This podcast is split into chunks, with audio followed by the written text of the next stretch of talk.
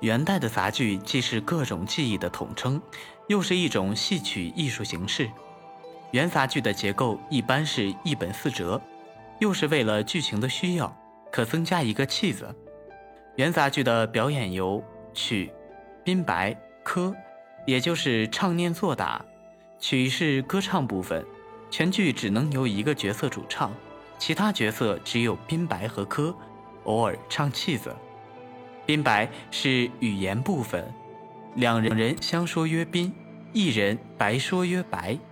科是科范或科范的简称，属动作表演部分。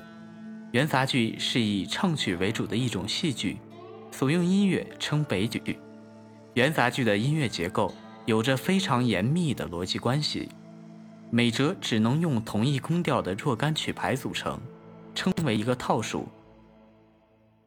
元杂剧的旋律一般采用七声音阶，风格较为刚健豪放。元杂剧作家中知名度较高的有关汉卿、马致远、郑光祖、白朴，被誉为元曲四大家。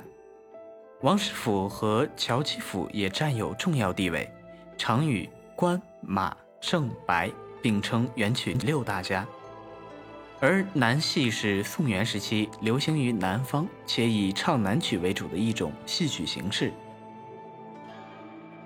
南戏的音乐与北杂剧相较有所不同，在宫调的使用方面，南戏不受宫调的限制，且可以随时换韵；在演唱方面，南戏没有一人主唱的规定，剧中角色根据需要均可以随时演唱，且创造了对唱。